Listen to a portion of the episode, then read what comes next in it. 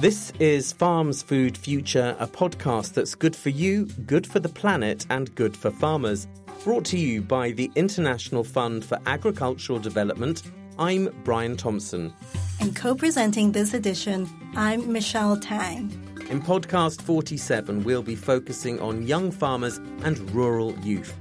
In particular, this is all about how to engage young people in agriculture to enhance productivity and empower individuals with a voice, agency, and the ability to make decisions. We'll be talking to IFAD's youth expert, Rahul Antao, about the challenges rural youth are facing under the current economic climate and how the systems based approach that projects are adopting is assisting them in addressing these issues head on. Next, we'll be hearing from Mollie Brennan about the Decent Work for Equitable Livelihoods Coalition.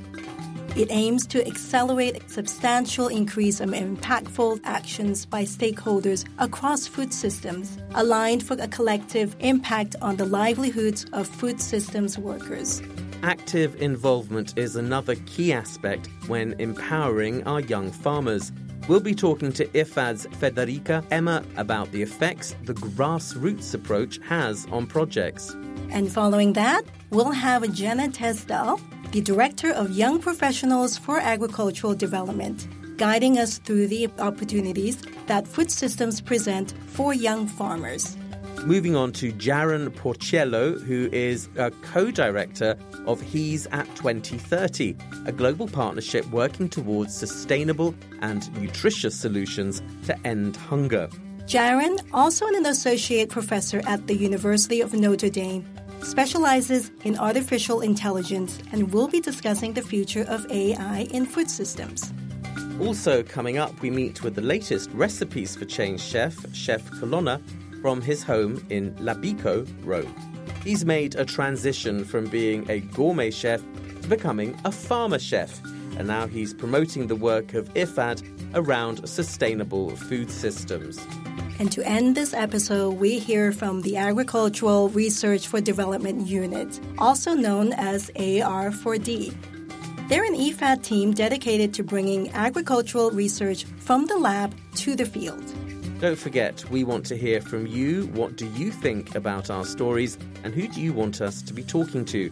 So please get in touch with us at podcasts at ifad.org. You can also subscribe to this podcast via your favourite podcast platform and please rate us. Coming up, time to start talking youth.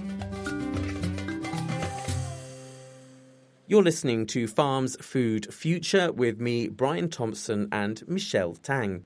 Here at IFAD, we've been asking ourselves how do we prepare rural young people to move into adulthood in a sustainable and secure way? It's all about building around the ideas of making them more productive, fostering connectivity, and empowering them with a voice, agency, and decision making power. Our reporter, Rosa Gonzalez, asked IFAD's Rahul Antao whether the situation for rural youth was getting tougher or any easier.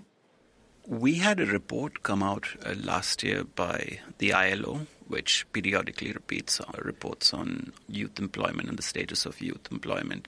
And it's clear from that report that actually the effects of COVID have really had kind of profound impact on young people in a number of ways and not necessarily for the better. And the first thing that's happened is that, you know, the pandemic has obviously led to a lot of schools being shut down as well and a lot of let's say remote learning that sort of started to take off. So education took a real hit and as a result it pushed the number of young people as well that fall in an indicator that we carefully track which is the indicator for young people not in education or employment or training. It's an indicator called NEET. So it pushed the NEET level really high. And this is a really concerning indicator because it really shows, you know, the social exclusion. And the second thing that we saw is because, you know, there were so many uh, disruptions to supply chains that even a lot of rural young agribusinesses really took the brunt and the blow also of those disruptions. And in many cases also had to shut down a lot of their own micro enterprises the employment deficit went up in comparison to their adult counterparts. You know, there's an argument that's made where it's easier to let go of uh, people you've recently recruited rather than the ones who've been there for a long time. If countries were to gear shift their policies, particularly taking into consideration green economies, orange economies, blue economies, and the care economy, we could have a real transition shift into opening up a lot more employment opportunities for young people. I'm talking about millions of jobs. How is the systems based approach that projects are adopting helping rural youth? The idea is really to work collectively with all these actors, including from the public sector and the private sector. Everyone needs to be on board if we are going to look at uh, sort of youth employment. So, as much as we might want to like focus on skills development, the idea is really to engage in partnership development in finding and seeing what might be the incentives we can bring to companies themselves for them to sort of uh, make sure that young people have a higher chance of being employed. So here's really the systems based approach. It's really how do we engage with an enabling environment? How do we engage with what we're now calling an ecosystem based approach? And what would you say are some of the other main lessons learnt under the current economic climate? It's becoming more and more important for us to get our hands on a decent amount of data to better inform us, not just in terms of how sturdy our interventions are and what kind of attribution or contribution for that matter, but it also gives us a chance to then sort of influence policy.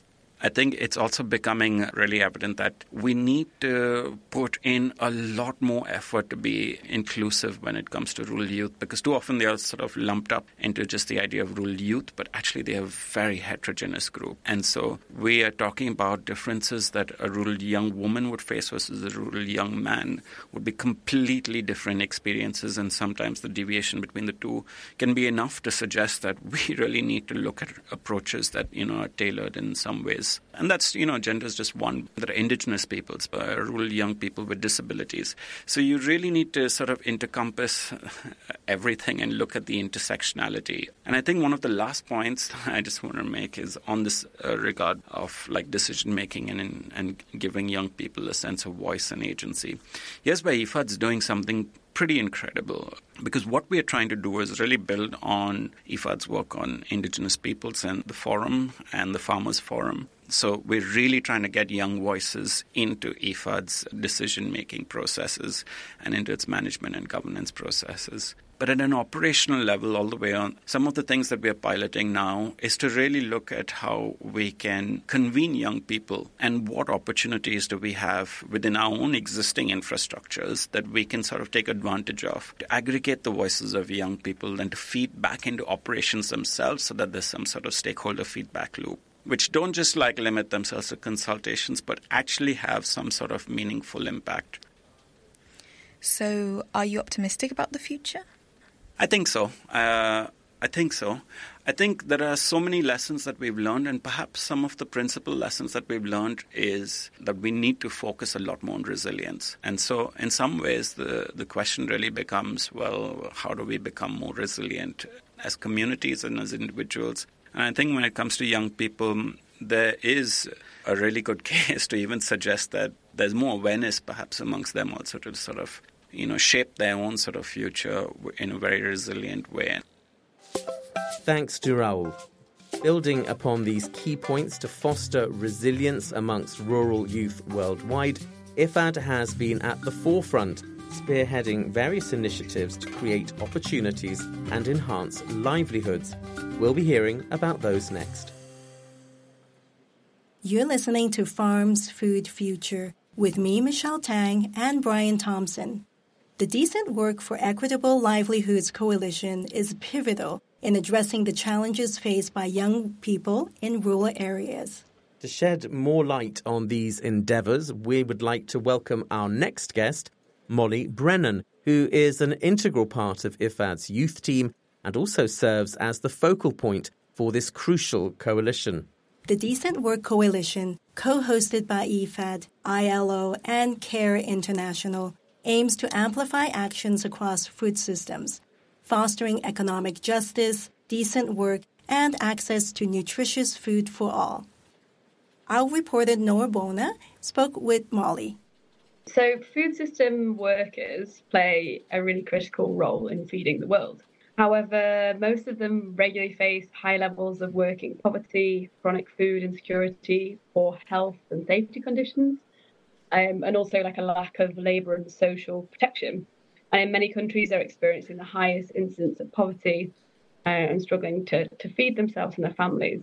The Decent Work Equitable Food Systems Coalition is committed to improving this and working towards the goal of ensuring economic and social justice and the right to adequate and nutritious food for all food systems workers. So the coalition is co-hosted by IFAD, CARE and ILO, and we basically aim to kind of build on the collective mandates of all these three organisations make faster progress. And I'll just maybe highlight a few of the issues we're focusing on. So uh, the first around promoting labour and human rights the second around acknowledging the role of increasing opportunities in the agri food sector, um, and also looking at how we achieve living incomes and wages. Thank you. And how does the lack of decent work opportunities in the food system sector impact rural communities more broadly? So, two thirds of the world's hungry, and four out of five people who are below the poverty line live in rural areas. Uh, the majority of these are reliant on agriculture to support themselves and their families' livelihoods. And 90% of employment um, in agriculture is informal. So, given the multiple vulnerabilities that rural communities face, they are very susceptible to, you know, the lack of decent work, and um, poor conditions, lack of social protection, and so it's these communities that really can benefit the most from action on these areas. And that's where IFAD and the coalition tries to come in in helping the small scale farmers, fishers, and herders earn and produce more while improving their working conditions because there's a huge impact that can be made in terms of agricultural development and moving people out of extreme poverty in this area. Now, maybe just give you, let me give a couple of like practical examples. So there's a number of opportunities here that we sort of work on at IFAD and within the coalition more generally. So, you know, simple changes in terms of introducing basic machinery, and this can have a huge impact on freeing up time and energy to focus on other things that matter. And the second is around political and economic clout that small scale farmers often lack. So, helping these small scale farmers mobilize uh, and come together as members of organizations, they can then kind of work together and work with larger buyers and secure more reliable orders. And what are some success stories or best practices that the coalition has seen when it comes to creating decent work opportunities for young people in the food system sector? Yes, thanks. So, youth are one of the main focuses of the coalition, along with other demographics that face multiple vulnerabilities from the, the youth perspective, there's various different economic challenges which give youth little option but to move to cities or even other countries to look for more work. But with the right skills, investment, and um, young people can find work along the value chains and kind of break this cycle. IFAD's agribusiness program, which ILO also provides technical support on, is a really good example of this and how we try and break down those barriers around lack of knowledge and policy dialogue and access to resources. IFAD's agribusiness program has kind of two main pathways. So it works for both wage employment and self employment with a focus on kind of providing decent jobs for youth as an outcome. And so I think that's a really exciting um, program which has already shown really great results.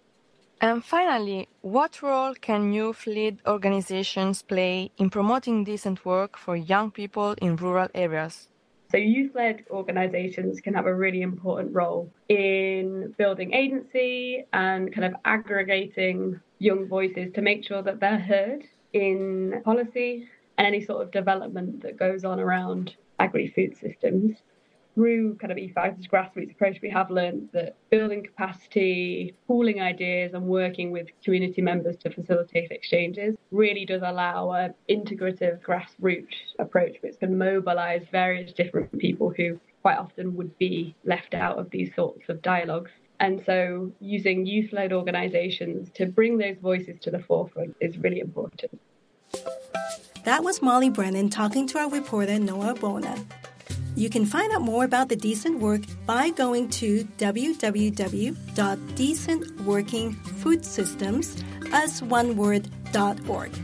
Next up, we talk about the grassroots approach and how we empower youth through their active involvement in the development of agricultural and rural programs. This is Farms Food Future with me, Brian Thompson, and Michelle Tang. Our reporter, Noor Bonner, spoke to IFAD's Federica Emma about the benefits of engaging youth in the design, implementation, and monitoring of agricultural and development programs. She started off by asking Federica about the grassroots approach adopted by the Rural Youth Alliance and how it effectively empowers young individuals residing in rural communities.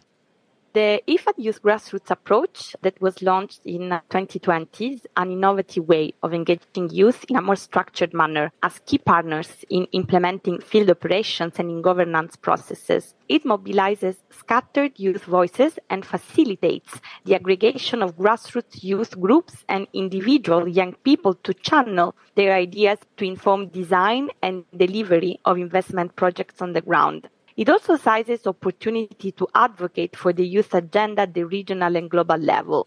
The approach organizes youth organizations into alliances to empower them as do good force for rural transformation and IFAD supports the youth alliances to enhance their leadership, advocacy, technical and management skills. In fact, becoming familiar with IFAD working modalities, structures, delivery models, and key corporate objectives and strategies put them in the position to share messages that are more powerful. This is also fostering relationships built on mutual understanding, nurturing trust and confidence in such initiatives, and above all, the sense of ownership.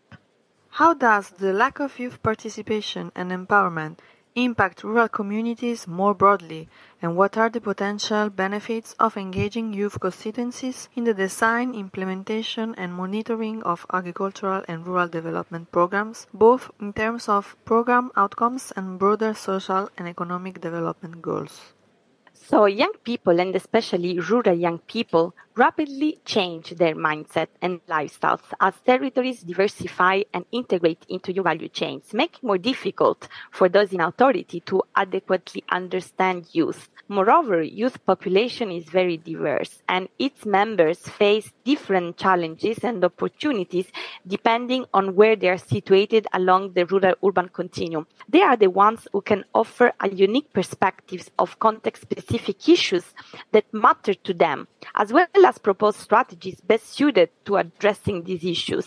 During the regional consultations that IFAD organized, young leaders highlighted the relevance of ownership of any engagement frameworks at national, regional, and global level, particularly with regards uh, to sizing employment opportunity in agribusiness and contributing to the resilience of their communities. Therefore, it clearly emerged that if the pressing need is to create decent jobs within the framework of a system-wide inclusive transformation of rural settings, then young rural women and men need to be taken on board. They need to be empowered to speak for themselves, allowed to bring in their own experiences of what rural development should look like, to identify key barriers to participation and how these affect their unique vulnerabilities, avoiding to take actions on their behalf. Yet, young people often lack the channels to influence the decision making that affect their lives and are generally excluded from governance process at the all levels. This calls for a critical change in traditional engagement models in order to produce more relevant pro-youth interventions while empowering youth to take ownership in community and national development. And this is precisely why IFAD is investing in the youth grassroots approach to facilitate a permanent dialogue and exchange rooted on the ground level by creating a more institutionalized youth specific mechanism that is increasing the quality and level of youth participation in IFAD programs and the delivery process and policy dialogue by means of coordination and discussion. And how can young people effectively engage in grassroots initiatives and drive change in their communities?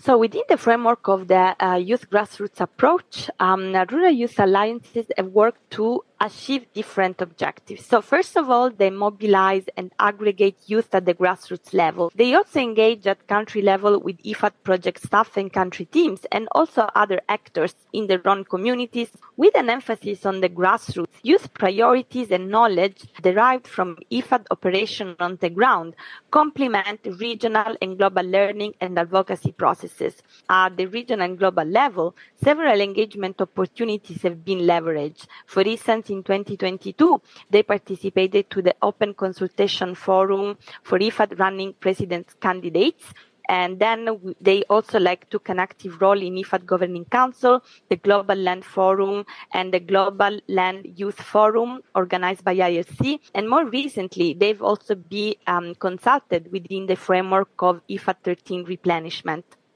So these occasions provided them with an important avenue to voice their challenges as well as with an opportunity to engage in policy dialogues, showcase their work and build partnerships with both their peers and international organizations. And finally, what are some successful examples of governments and IFAD working together to engage youth constituency in the design and implementation of agricultural and rural development programs and what lessons can be learned from these experiences. So there are several examples in the region of like partnerships established with youth and youth organizations at project level. One of the examples I can provide is, for instance, the participation of the Rural Youth Alliance in Colombia in the design of a new IFAD funded project that intends to reduce poverty among the target population in the framework of the peace process, social cohesion, and renew confidence in Colombia. The next step is to embark into a more institutionalized mode of engagement with youth with formal instrument through which channeling the demands and aspirations of rural youth. Otherwise, the risk is that actions are likely to remain scattered and incoherent, resulting in a fragmented coverage. Participation might therefore be perceived as a process to use occasionally to stimulate their interest and to prepare them for the delivery of youth sensitive services and output with the risk of being misinterpreted as tokenism. This is a big lesson learned that IFAD is taking on board, and this is why, within the framework of the rural youth grassroots approach, rural youth are really becoming important actors in the sustainable transformation of food systems. However, they still need to be empowered and enabled to be part of decision making processes, and they need the support and resources to be agent of change in their communities and at all levels. IFAD is providing increased support to young people and is increasing the count of young people around the table and more importantly, making their voice count. That was Federica Emma talking to our reporter Noor Bonner. Coming up, we'll be talking about opportunities for youth in the food systems sector. This is Farms Food Future with me, Brian Thompson, and Michelle Tang. Now, we'd like to introduce our next guest, Director of Young Professionals for Agricultural Development, or YPARD, Genna Tesdall. She dedicated her studies to exploring youth engagement in agricultural policy at the Humboldt University of Berlin. And now her impactful work focuses on sustainable agriculture, striving for a more equitable and sustainable future for generations to come. Our reporter Noor Bonner is back and she asked her about the policy changes that must occur to foster greater opportunities for young people in the food system sector. When I think of policy change, of course, we're thinking about the lever of the enabling environment. I think what allows a young person to have quality opportunities in the food system is really the question when we're thinking about the enabling environment. I like to break it down into four main categories of interventions where we can support young people in food systems. And of course, the four categories interact very intimately, and sometimes it's even difficult to categorize one intervention into one of these categories. But I think it is helpful to think about our interventions in categoric ways. And so I named those four interventions and one is access to resources. So access to resources would be things like finance but also to land to water to infrastructure like electricity or internet or sanitation. Then the second is of course what everyone thinks of when they think of youth i think which is education and capacity building. So really building those critical skills for young people The third is access to networks. And I think this is one that might often be overlooked when we're thinking about providing young people opportunities because young people are interacting through peer networks, for example, to find out about opportunities, but also to ask each other maybe what feels like a silly question, you know, and to develop their knowledge in this way. But then also to connect to people who are more senior in the field, right? And then to find out about opportunities um, of what is a quality education and capacity building opportunity, or where could they get get access to resources. And then those networks also then connect to influencing that enabling policy environment, which I think is the fourth lever that we have available to us. And so those four areas access to resources, education and capacity building, access to networks, and enabling a policy environment I think are really important areas where we need to see change in order to create more opportunities for young people.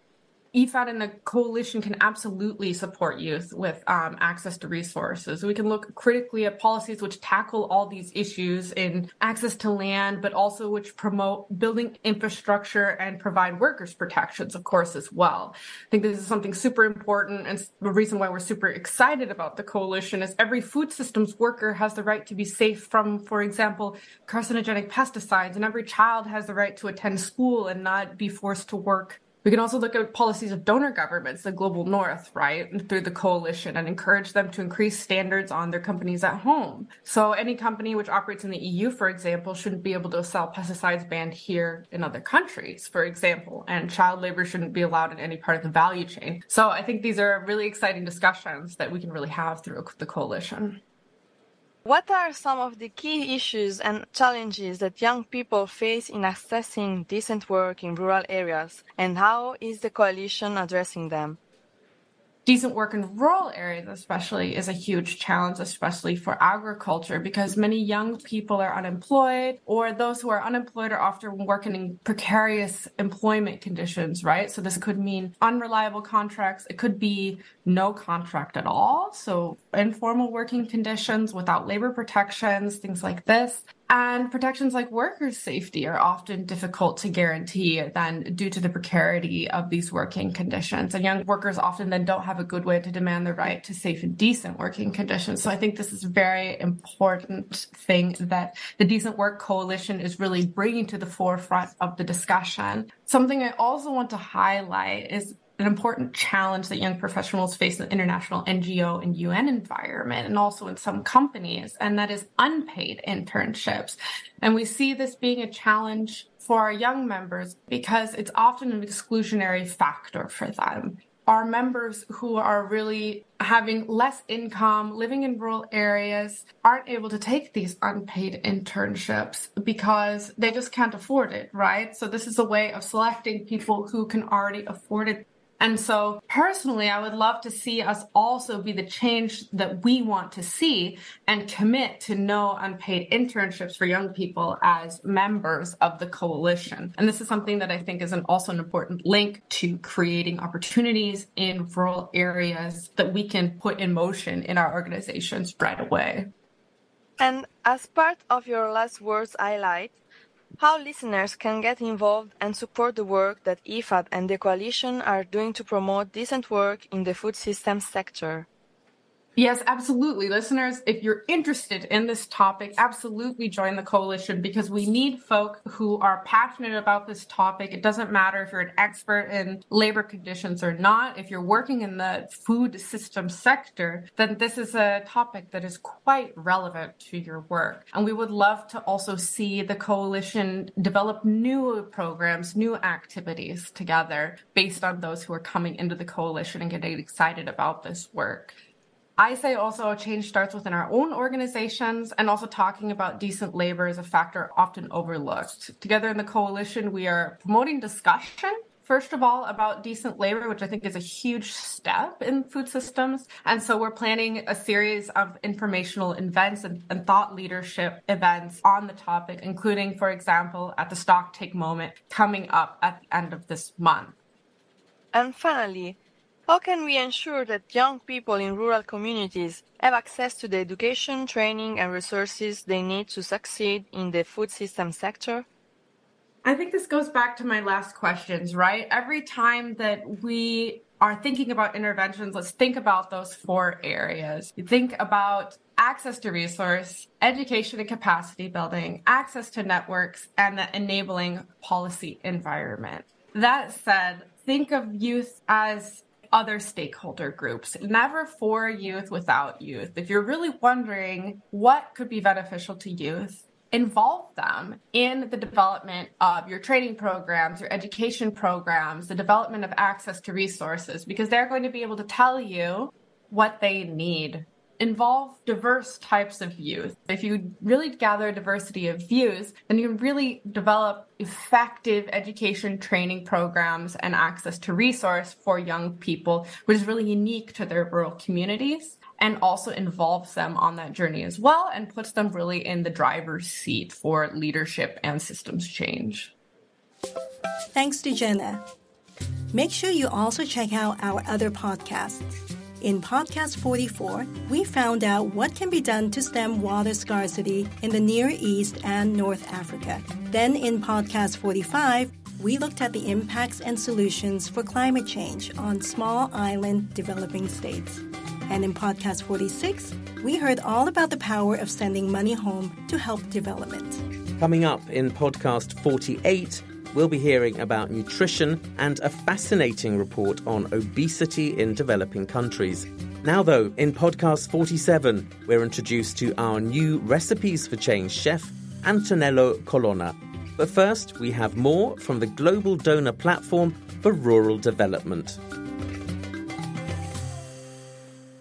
You're listening to Farms Food Future with Michelle Tang and Brian Thompson. Now, to welcome you to our ongoing mini series from the Global Donor Platform for Rural Development, which is currently hosted by IFAD. The platform brings together donors that believe the best way to tackle global poverty and hunger is to develop agriculture, reshape food systems, and invest in rural communities.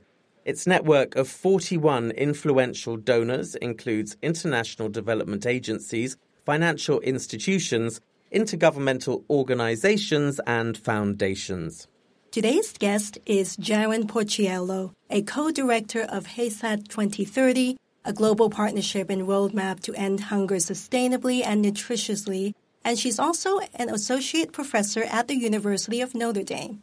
Jaron specializes in artificial intelligence and tells Maurizio Navarra what she thinks is the future of AI in food systems. Jaron, what are the issues that keep you up at night? I would say inequality is probably the thing that keeps me up at night. So, thinking about inequality in our food systems, our education, our health, much more broadly as well, personal health and safety. What helps me get back to sleep is when I, I look around and I particularly look at my two young children, I have two daughters, and the way I see them interacting with the world, the kinds of questions that they're asking, and the ways in which they just believe that equality is, is an inherent right, I take a lot of inspiration and a lot of comfort when I look at the younger generation and I see how much they care about the environment, how much they care about other people, there's a lot of compassion in the world. The issues of inequality obviously manifest in AI as well.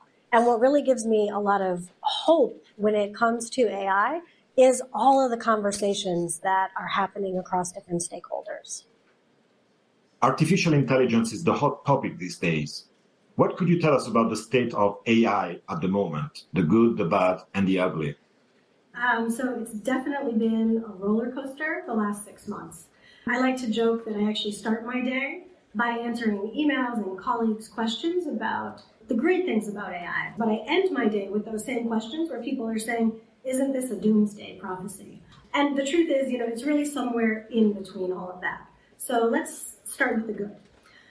This has brought about phenomenal conversations between businesses, between governments, between different stakeholders, and certainly, you know, the research community these organizations are coming together and they're having really practical conversations about things like bias in machine learning models, quality and quantity and availability, and who owns the data.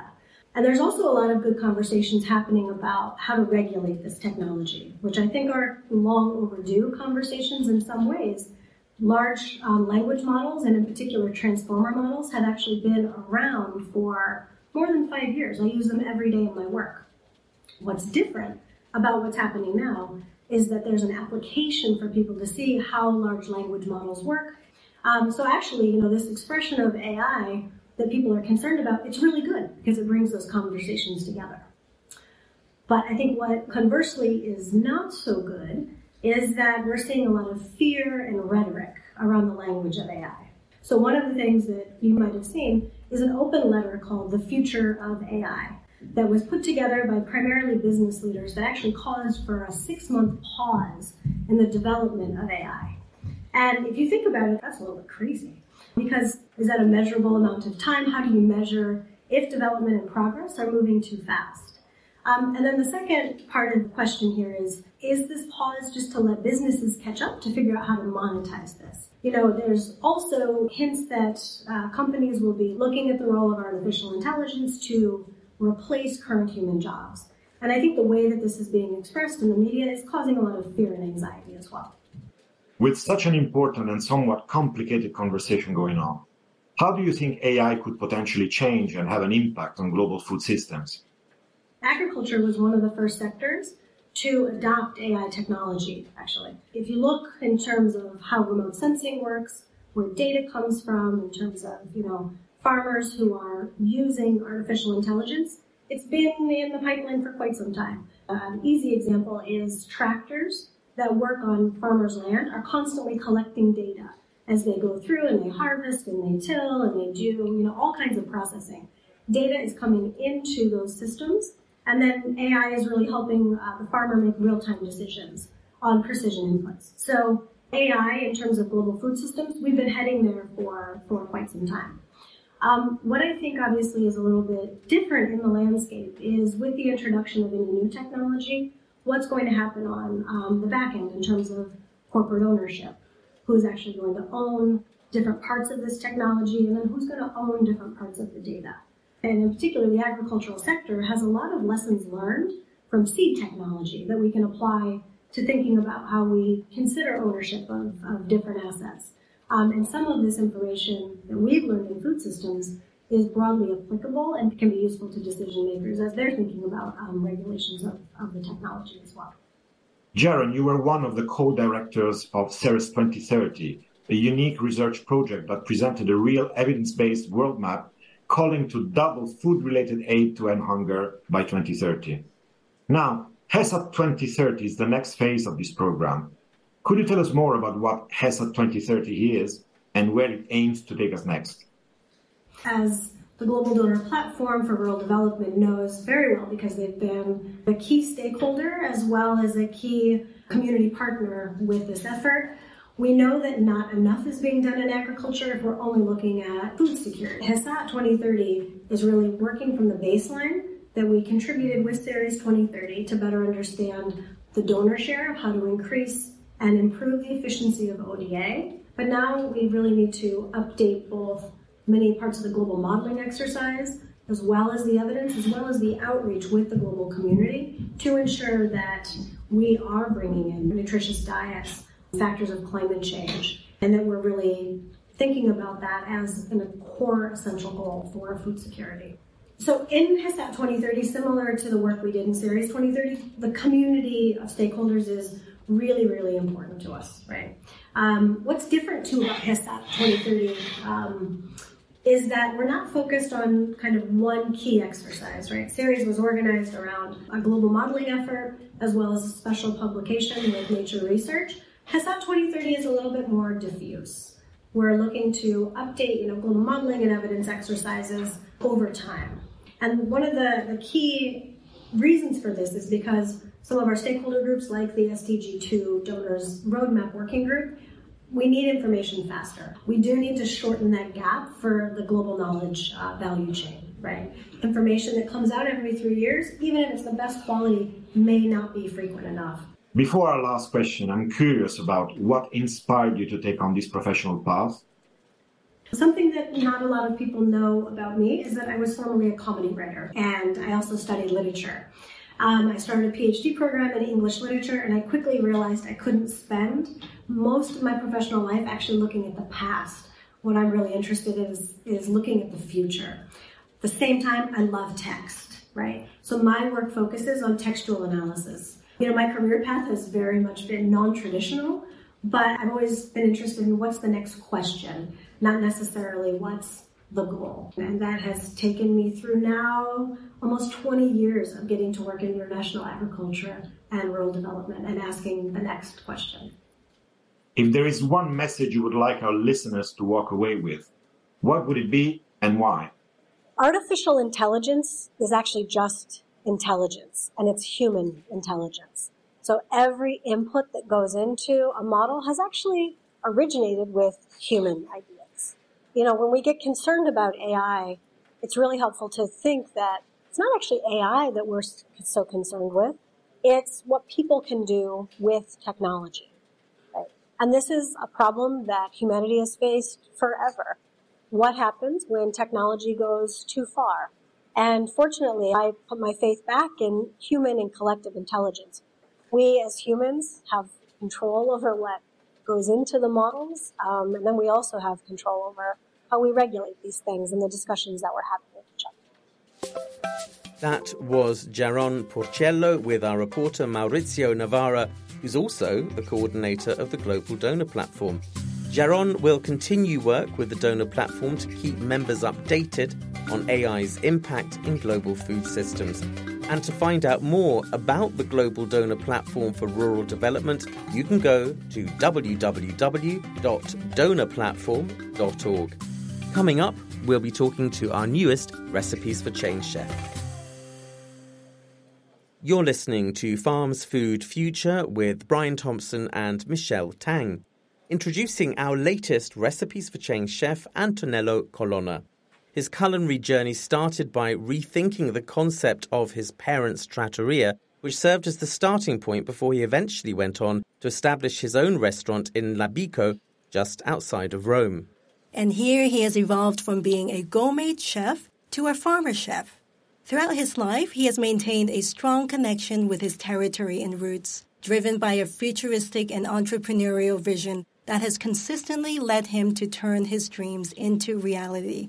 He talked to our reporter Noah Bona. È un consiglio che io darei a tutti perché è bello parlare di se stessi, ma è bello anche. This is some advice I would give to everyone. I believe it's important to remember the value of hospitality, not just for oneself, but also for promoting positive media messages. Hospitality is an art that seems to be fading in today's world. It is the foundation upon which everything revolves, and it represents the concept of continuity. Upholding high standards and continuously striving to exceed expectations is crucial to make each experience more interesting and beautiful, like the promise of tomorrow's wine being better than yesterday's. Imagine if the opposite were true, where guests leave feeling disappointed. It may seem obvious, but in my extensive travels and visits to notable establishments, I've noticed a lack of emphasis on true hospitality. Have we perhaps lost touch with these fundamental principles? And what role would you say, chef, play in making food systems more sustainable and just? Allora, un ruolo fondamentale direi che visto che siamo I would argue that as ambassadors of food in a world where food culture is at times overlooked due to pervasive contamination, chefs play a central and fundamental role in upholding the highest ethical and moral principles to ensure the well-being of our food systems. How important is the link between the growers and the kitchen, for example, farm to table? Guardi, io su questa domanda già da un po' di anni I've been pondering this question for quite some time, as it stems from my deep passion for traceability, territoriality, and the concept of sourcing locally. questa mia sviscerata passione, oggi il futuro Today, the future of a kitchen truly lies in being a field kitchen. However, it is evident that not everyone can afford this approach. agricolo di 60 ettari In my case, my establishment is situated within a 60 hectare agricultural park. This setting allows for a more natural flow of resources. Nevertheless, I would like to extend an invitation to others to prioritize daily sourcing of raw materials, to align the menu with market offerings, and to reintroduce the essence of seasons and biodiversity. This, in my opinion, is of utmost importance. We know that smallholder farmers are feeding around 2 billion people in developing countries. Are you working with smaller producers here in Italy? Sì, sì, questo da sempre, da sempre. La mia ormai quarantennale eh, Yes, this has been a fundamental aspect for me throughout my 38 year journey. Embracing this philosophy has become a personal manifesto. It is about celebrating and supporting small scale producer, recognizing the individual provide us with everything from meat and vegetables to eggs and fruit. Frutta, quindi il legame con i piccoli produttori è sempre più alto. Our connection with these producers continues to strengthen, and I must mention the initiatives that have emerged, such as the small farmers markets. Here in Zagarolo, thanks to the efforts of Coldiretti, we have one of these markets, which has now become an integral part of our daily food sourcing. There is a great deal of attention and appreciation directed towards these small farmers. Agricoltori. So, what are your expectations as a new recipe for change chef? Il cibo è un atto politico e quindi dobbiamo avere eh, di conseguenza Food is a political act, and therefore it becomes our collective responsibility and duty to embrace such initiatives. Recipes for Change è una di queste eh, iniziative alle quali Recipes for Change is precisely one of these initiatives that I personally, and I believe my colleagues as well, will be delighted to participate in. It allows us to contribute and give purpose to everything that defines us, to everything happening in the world, and to the unique culinary heritage that our country represents. As food holds such fundamental importance, akin to oil, Recipe for Change becomes for us a political act. Thanks to Chef Antonello Colonna. You can find out more about him at www.ifad.org forward slash recipes for change and also at www.antonellocolonna as one word dot it. Up next, we're going to learn about a team connecting agricultural research to development. This is Farms Food Future. The Agricultural Research for Development Unit, otherwise known as AR4D, is an IFAD team working to take agricultural research out of the lab and onto the farm. AR4D's $80 million portfolio of grants supports agricultural research centres around the world. The funds from the European Commission and IFAD support a wide variety of projects, from unveiling new varieties of cereals to uplifting forgotten foods, from shaping public policies to spurring private investment in agroecology. To start off, our reporter Ian Smith asked AR4D's Amin Belhamisi and Vivian Filippi what agricultural research for development is and why it's important. Okay, in the past, agriculture research was only focused on increasing production. But increasing production has many negative side effects. And agriculture research focused only on production does not fully address farmers' issues. Agriculture research has also historically had a limited impact because in the past, farmers were not involved in the research process. So research now does not mean improving production, but also improving nutrition, improving the sustainable management of natural resources, improving access to resources for women and youth, and improving market access. And all these can be done only through research and adapted research and IR for the agriculture research for development. Okay, and then when did IFAD's AR4D unit start? And what was the motivation? What was the purpose behind it? IFAD began to support agriculture research for development in the 90s. And the Agriculture Research for Development Unit in IFAD was started in 2007.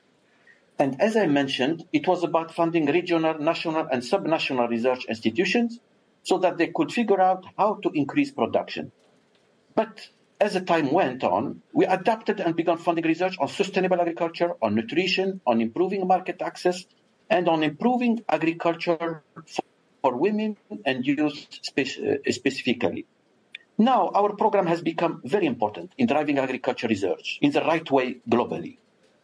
So, so far, IFAD more or less invested $250 million in agriculture research to the CGIAR, and the EU, through IFAD, since the 2007, invested more or less 350 million euros. So our portfolio is currently around 80 million, and we have a number of grants which mostly go to CGIAR centers. So IFAD and the European Union have channeled over half a billion dollars through the Agricultural Research for Development Unit since 2007. And now you currently have an $80 million portfolio of grants that go mostly to the CGIAR centers. Okay. And my question now is do you pass along this money to these research institutions and then they create their own projects? Or are you more involved in the research process? So the the programs that AR4D cluster manages, they are designed and implemented with other uh, units in IFAD, technical units and regions in IFAD. And the results of this program, the innovations, the, the, the best uh, solution, need to be scaled up under IFAD projects. So the cluster, AR4D cluster, provides information, but also knowledge product to scale up these technologies or solutions to be implemented into IFAD projects. Within IFAD, what makes the AR4D program unique? Well, the AR4D program is exclusively dedicated to finance agricultural research and innovation so essentially, there are also other sponsoring divisions that deal with uh, uh, innovative approaches and uh, sometimes also with the same partners. Uh, um, but have, I have to say that the AR4D uh, program is really at the epicenter of the IFAD strategy uh, to use agricultural research to increase yield productivity, but more importantly, to drive the modernization of rural economies and the gradual transformation of food systems through innovation and digitalization.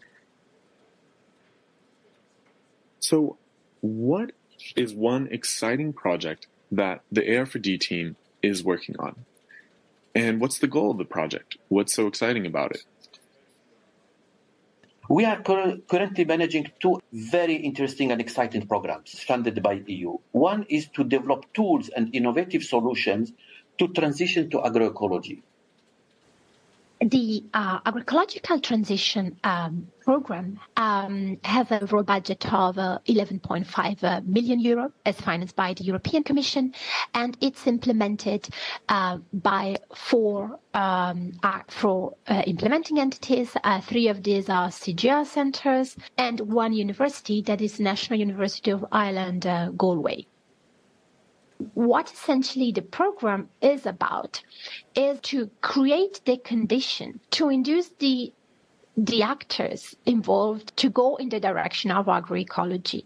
And uh, I believe that the exciting part of this is that it's not a program focusing on the promotion of agroecological practices per se, uh, but rather an attempt to analyze possible drivers to induce a systemic shift from traditional, I mean, industrial way of producing to more agroecological production.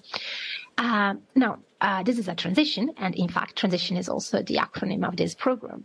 So it's essentially looking at this transition, saying, okay, we want to embrace agroecology more and more.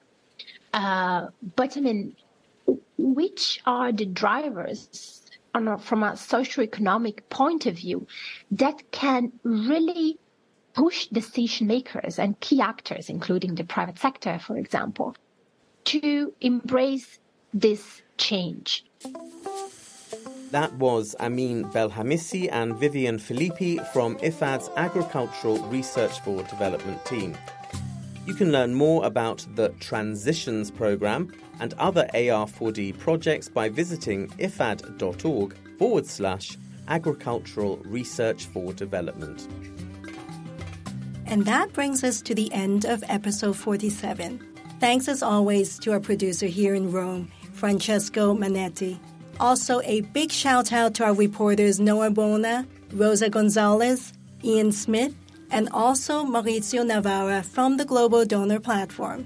But most of all, thanks to you for listening to episode 47 of Farms Food Future, brought to you by the International Fund for Agricultural Development. You can find out more about any of these stories at www.ifad.org forward slash podcasts. In next month's episode 48, we're talking nutrition. Remember, we want to hear from you. What do you think about our stories and who do you want us to be talking to? So please get in touch at podcasts at ifad.org and send us your voice or text messages to that address, and we'll be happy to play you out in the next show. Also, don't forget to subscribe to this podcast via your favorite podcast platform and please rate us. We'll be back at the end of September with more news fresh from the farm.